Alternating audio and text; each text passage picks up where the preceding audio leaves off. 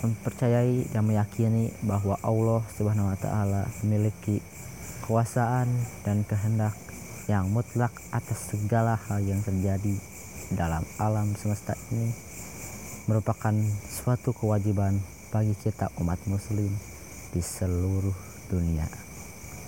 Tak mungkin suatu hal terjadi tanpa kehendak Allah Subhanahu wa taala dan tak mungkin pula suatu hal tidak terjadi tanpa kehendak Allah Subhanahu wa taala.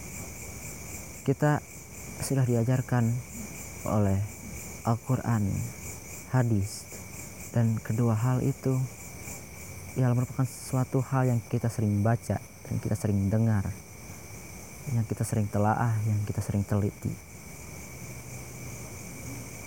Jadi, mengapa kita masih sulit untuk meyakini dan mempercayai bahwasanya Allah Subhanahu wa taala itu memiliki kehendak yang mutlak terhadap apa pun yang terjadi di muka bumi ini.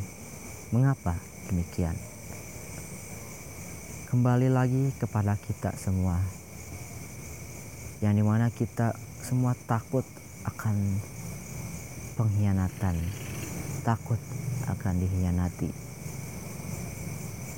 kita semua menaruh kepercayaan kita kepada Allah Subhanahu wa taala kita percaya bahwa seluruh doa yang kita panjatkan kepada Allah Subhanahu wa taala itu akan dikabulkan tapi beberapa orang mengabulkan doanya masih tidak terkabul.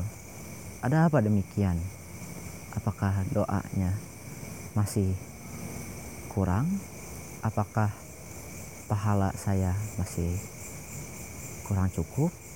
Apakah Allah tidak mendengarkan saya? Tidak. Semua itu tidak nyata. Maka kenapa? Maka kenapa demikian?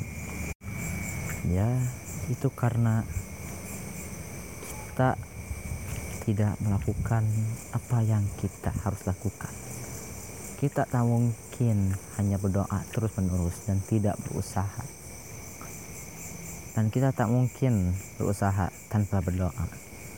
Kedua hal itu sudah menjadi suatu hal yang tak bisa dipisahkan yang selalu akan menyambut maka mulai dari saat ini selalulah berusaha dan selalulah berdoa dan selalu yakin bahwa Allah Subhanahu wa taala mendengar semua doa-doa kita dan memiliki kehendak yang penuh atas segala hal yang terjadi di muka bumi ini.